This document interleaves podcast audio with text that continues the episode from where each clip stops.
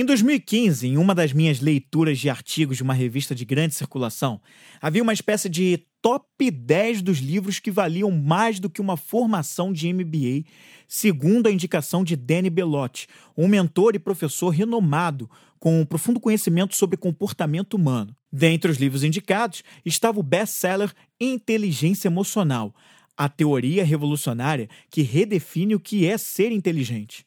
Esse livro foi um marco na minha vida sobre o Flávio antes e depois dessa leitura. Foi um mundo de descobertas fascinantes que me trazem até esse episódio de hoje, aqui no Vem Comigo Podcast. Vamos começar?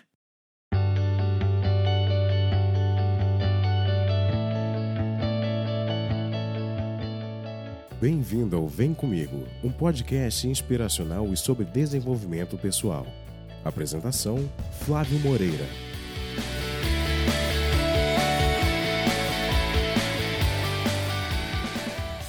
Bom dia, boa tarde ou boa noite. Seja bem-vindo ou bem-vinda ao Vem Comigo, um podcast que traz histórias inspiradoras de pessoas que estão por aí fazendo acontecer, desenvolvimento pessoal e dicas musicais. No programa de hoje, eu trago a inteligência emocional como tema. O que significa ser emocionalmente inteligente? O que você entende sobre isso? Esse é o assunto de hoje. Mas antes, eu tenho um recado para você. Este programa chega até você por meio da Vem Comigo Produções, que produz podcasts para profissionais e negócios voltados para a educação e desenvolvimento humano. Conheça mais nos links que estão na descrição deste episódio. Vem cá, vem comigo.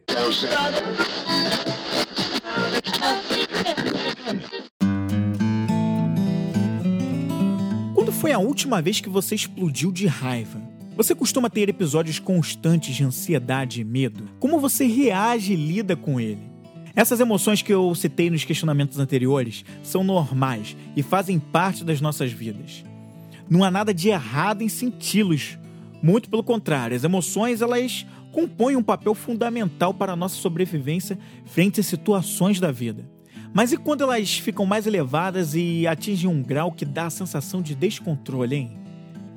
Antes de responder essa pergunta, eu gostaria de falar um pouquinho mais sobre o que é emoção. A emoção ela vem do latim movere e quer dizer mover. A emoção é uma programação automática do nosso cérebro, que nos coloca em ação e que tem relação com todo o nosso corpo. Segundo o neurocientista e professor Pedro Calabres, as emoções são programas de ação coordenados pelo cérebro, que gerenciam alterações em todo o corpo, geram comportamentos biologicamente vantajosos frente a uma necessidade imediata. Imagine que você está fazendo uma trilha. Você é um aventureiro. De repente, em algum momento da caminhada, uma surpresa você percebe uma cobra a poucos metros de você. Se você é como boa parte das pessoas, você vai ter medo dessa cobra.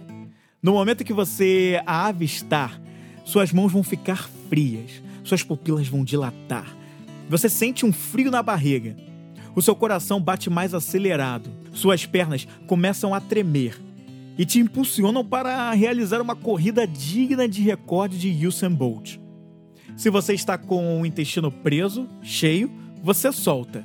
E se for a bexiga, acontece a mesma coisa. Eu acabei de descrever aqui para você uma emoção acontecendo. A emoção que descrevi pode ser denominada como medo, apreensão, nervosismo, pavor, susto.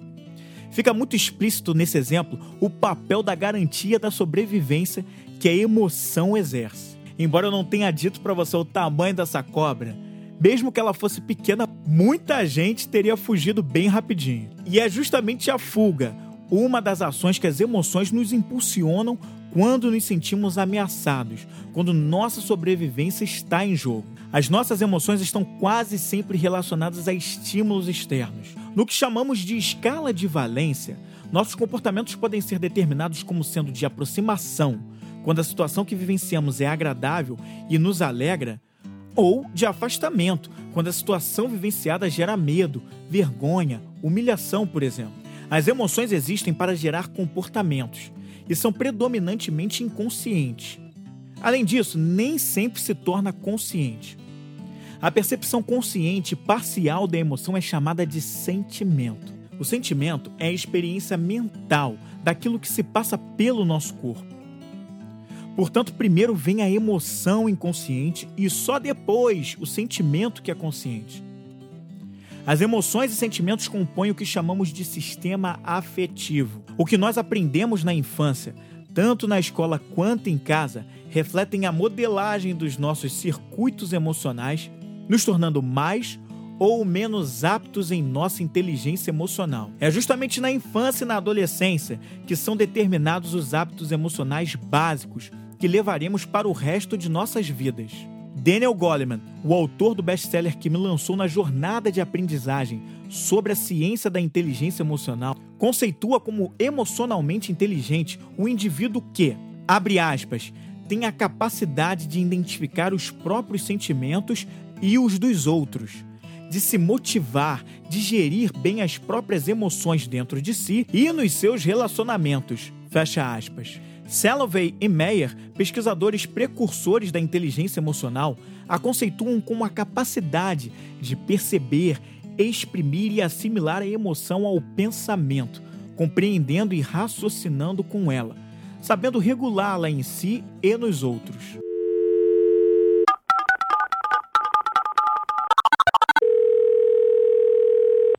Vem cá, vem comigo. Por todos esses conceitos, a gente consegue entender a inteligência emocional como uma forma de viver que leva à constante reflexão e ao autoconhecimento. Um processo que nunca para, nos faz pensar para agir de forma mais sábia e inteligente diante das mais diversas situações com que nos deparamos. Lembra daquelas perguntas que eu te fiz lá no início? Sobre raiva, ansiedade e medo, o que acontece quando elas parecem fora de controle? Se você demora muito para deixar a raiva passar e demora a voltar para o seu estágio normal, pode ter certeza, você precisa trabalhar isso aí. Ah, mas Flávio, eu não quero, eu não gosto, eu sou assim, eu sempre fui assim, e quem gostar de mim assim, ótimo, quem não gostar, que se dane. Você conhece gente assim? Que se justifica e se rotula e dane-se tudo? Pois é, esse tipo de comportamento da raiva que demora horas, dias ou semanas para passar só vai atrapalhar não só os seus relacionamentos, mas também a sua saúde. Um estudo da faculdade de Yale, nos Estados Unidos, constatou que a raiva mais que duplica a probabilidade de parada cardíaca em pessoas que já possuem problemas de coração. E o risco se torna ainda maior num período de até duas horas após a provocação. A raiva parece ser a emoção que mais mal faz ao coração e é um sentimento sedutor. É difícil de controlar. Quanto mais você rumina, mais raiva você gera. Nos leva para longe do perdão. Gera pensamentos de vingança, represália e indiferença às consequências. A raiva leva as pessoas para longe de um pensamento racional.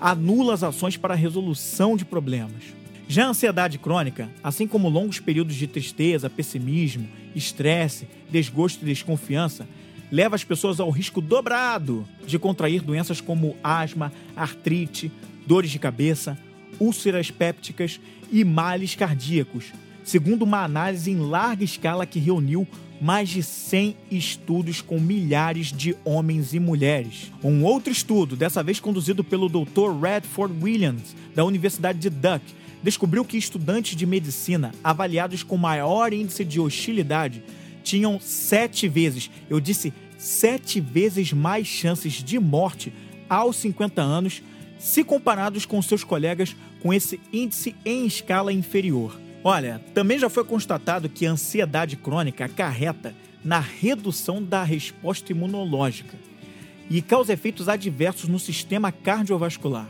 nos deixando mais expostos a doenças infecciosas, resfriados, gripes e herpes, por exemplo.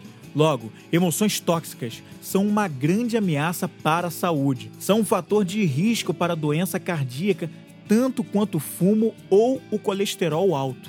Por isso, a forma como encaramos os eventos da vida nos diz muito se somos ou não emocionalmente inteligentes. O que se desdobra em sermos mais ou menos saudáveis, se cultivamos ou não bons relacionamentos, se somos ou não bem-sucedidos em nossas carreiras, segundo nossa ótica, e se tomamos boas decisões. A maneira como interpretamos a realidade é um previsor de sobrevivência. Escolher ver o lado positivo ou negativo das coisas está sempre em nossas mãos. Aqui mais um estudo. Uma pesquisa com 122 homens que tiveram o primeiro ataque cardíaco mostrou que, quando avaliados quanto ao grau de otimismo ou pessimismo, o resultado oito anos após essas respostas nos questionários foi: dos 25 mais pessimistas, 21 haviam morrido enquanto dos 25 mais otimistas, apenas 6 estavam mortos. Pessoas mais confiantes na recuperação são mais capazes de suportar os momentos de dificuldade, até mesmo quando o assunto é um problema de saúde. Um estudo com pessoas com lesão medular mostrou que as mais confiantes na recuperação eram as que alavancavam maior grau de mobilidade física em comparação aos pacientes mais pessimistas. Daniel Goleman diz, abre aspas, a esperança na recuperação tem poder curativo. Fecha aspas. É curioso notar que estudos com alcoólicos anônimos mostram o mesmo resultado. A fé de que algo será melhor e melhor e melhor a cada dia é o que alimenta aqueles que se recuperam do vício do álcool. Vem comigo podcast. Essa capacidade de enxergar as coisas por outro ângulo, de controlar os impulsos das nossas ações e procurar entender o porquê estamos sentindo certos sentimentos, nos leva a um passo seguinte de gerenciamento do que ocorre internamente. Quando eu me proponho a um diálogo interno comigo, quando eu me coloco no caminho para ouvir a voz interna que pensa com clareza, mas que questiona e desafia a racionalidade do que eu sinto, eu caminho 50% para agir de maneira emocionalmente inteligente. Quando você direciona os efeitos das suas emoções para alguma ação que te leve aos seus objetivos e metas, tomando boas decisões, você está agindo de maneira emocionalmente inteligente. E por fim, quando você se compreende de tal maneira que se gerencia bem e possui um nível de consciência elevado, você passa a entender melhor os outros se relaciona de forma diferente com eles. Você ouve mais, entende mais, fica mais compreensível, fica mais tolerante. Você fica menos reativo. Você interpreta melhor o outro e consegue pensar e até dizer de forma genuína: Eu te entendo. Quando você chega nesse processo, você enxerga o outro na sua individualidade. Você respeita e é incapaz de ser indiferente as pessoas, as situações que elas enfrentam. Isso aí é empatia, quando não estamos indiferentes ao outro e às dificuldades que ele enfrenta. Você não pode sentir a dor dele, mas pode fazer algo para que ele possa se sentir melhor ou melhorar a situação. Quer um exemplo de ação simples que remete à empatia? Quando você avistar um carro indevidamente estacionado numa vaga de deficiente em local público, denuncie a administração ou responsável pelo local na mesma hora. Quando você avistar uma briga de marido e mulher e perceber o agressor batendo na mulher, questione seu crítico interno, que dará aquela resposta padrão: em briga de marido e mulher, ninguém mete a colher. E faça alguma coisa, como chamar a polícia imediatamente. Quando você utilizar o banheiro público, dê descarga no vaso. Mantenha o local limpo, pois você sabe que outra pessoa vai utilizar aquele espaço depois de você. E aí, como cereja do bolo, e para completar os outros 25% que vieram junto com a empatia, ter a capacidade de ter calma para entrar em sintonia com o outro e ser capaz de consolar, inspirar, mobilizar, convencer, influenciar e deixar os outros à vontade. Quando a gente completa mais essa aptidão ao conjunto da obra, somos considerados pessoas com inteligência emocional. Vem cá, vem comigo. Eu acabei de descrever aqui para você os cinco pilares da inteligência emocional segundo Daniel Goleman. Eu falei aqui de autoconsciência, autorregulação, automotivação, empatia e gestão de relacionamentos. Você conseguiu perceber que não é possível chegar à empatia e lidar bem com os relacionamentos sem que antes seja autoconsciente e autorregulador das suas próprias emoções? Todo o processo para ser uma pessoa com inteligência emocional começa de dentro para fora. é se conhecendo antes para depois se oferecer ao outro. Eu não tenho como ser uma pessoa que vai consolar bem o outro e fazer algo para que ele se sinta melhor se eu não tenho a consciência dos motivadores que me levam à tristeza e das situações que me deixam triste. Na hora de conversar com alguém que precisa ser consolado, eu vou ser aquele que diz: Levanta daí, sai dessa, que bobagem ficar assim. Eu nem mesmo tive a curiosidade de antes entender o que aquela pessoa estava passando. Porque ela se sente como ela se sente, o que ela precisa, para que aí sim, depois, eu pudesse de alguma forma, mais consciente, oferecer palavras e ações mais adequadas para ajudar a levantar o astral dela. A inteligência emocional começa dentro, com a autoconsciência, a gestão das próprias emoções e automotivação. Só depois a gente chega na empatia e na lida com os nossos relacionamentos. E todos esses pilares da inteligência emocional serão visitados com mais detalhes ao longo dos próximos episódios aqui no Vem Comigo. Um episódio para cada pilar da inteligência emocional, para a gente discutir abertamente, com base científica, exemplos reais de como é ser uma pessoa emocionalmente inteligente. Uma competência muito falada hoje em dia e inclusive muito solicitada no mercado de trabalho atual, mas que muita gente ainda não entende bem como ela funciona. E aqui no Vem Comigo, essa série de episódios do podcast será dedicada à inteligência emocional. Serão mais cinco episódios, um para cada pilar da inteligência emocional. Eu vou explicar para você o que é essa competência em detalhes por meio dos pilares e como a presença ou ausência da inteligência emocional afeta positivamente ou negativamente a sua saúde mental, sua saúde física, a qualidade e a velocidade da sua tomada de decisão, suas realizações, sua comunicação e, claro, nos seus relacionamentos. Eu vou ficando por aqui, mas eu volto no mês que vem com mais um episódio do Vem Comigo, para a gente crescer juntos. Deixo aqui para finalizar o seguinte pensamento: Orai e vigiai pensamentos. E esse foi mais um Vem Comigo, um podcast criado pela minha obstinação em ouvir histórias de pessoas próximas a mim e que me inspiram. Um programa que passa a levar a minha experiência com desenvolvimento humano em conteúdos para crescimento pessoal, sem deixar de fora a paixão pela música que me leva a compartilhar artistas pouco ou nada conhecidos aqui no Brasil e que vão fazer você sair da mesmice musical. Para conhecer mais sobre o que eu ando fazendo, entre no link para o meu site, que está na descrição deste episódio. E descubra mais sobre o meu trabalho com desenvolvimento pessoal, que envolve o coaching e palestras. Você ouviu o Vem Comigo com Flávio Moreira mais uma isca emocional produzida pela Vem Comigo Produções.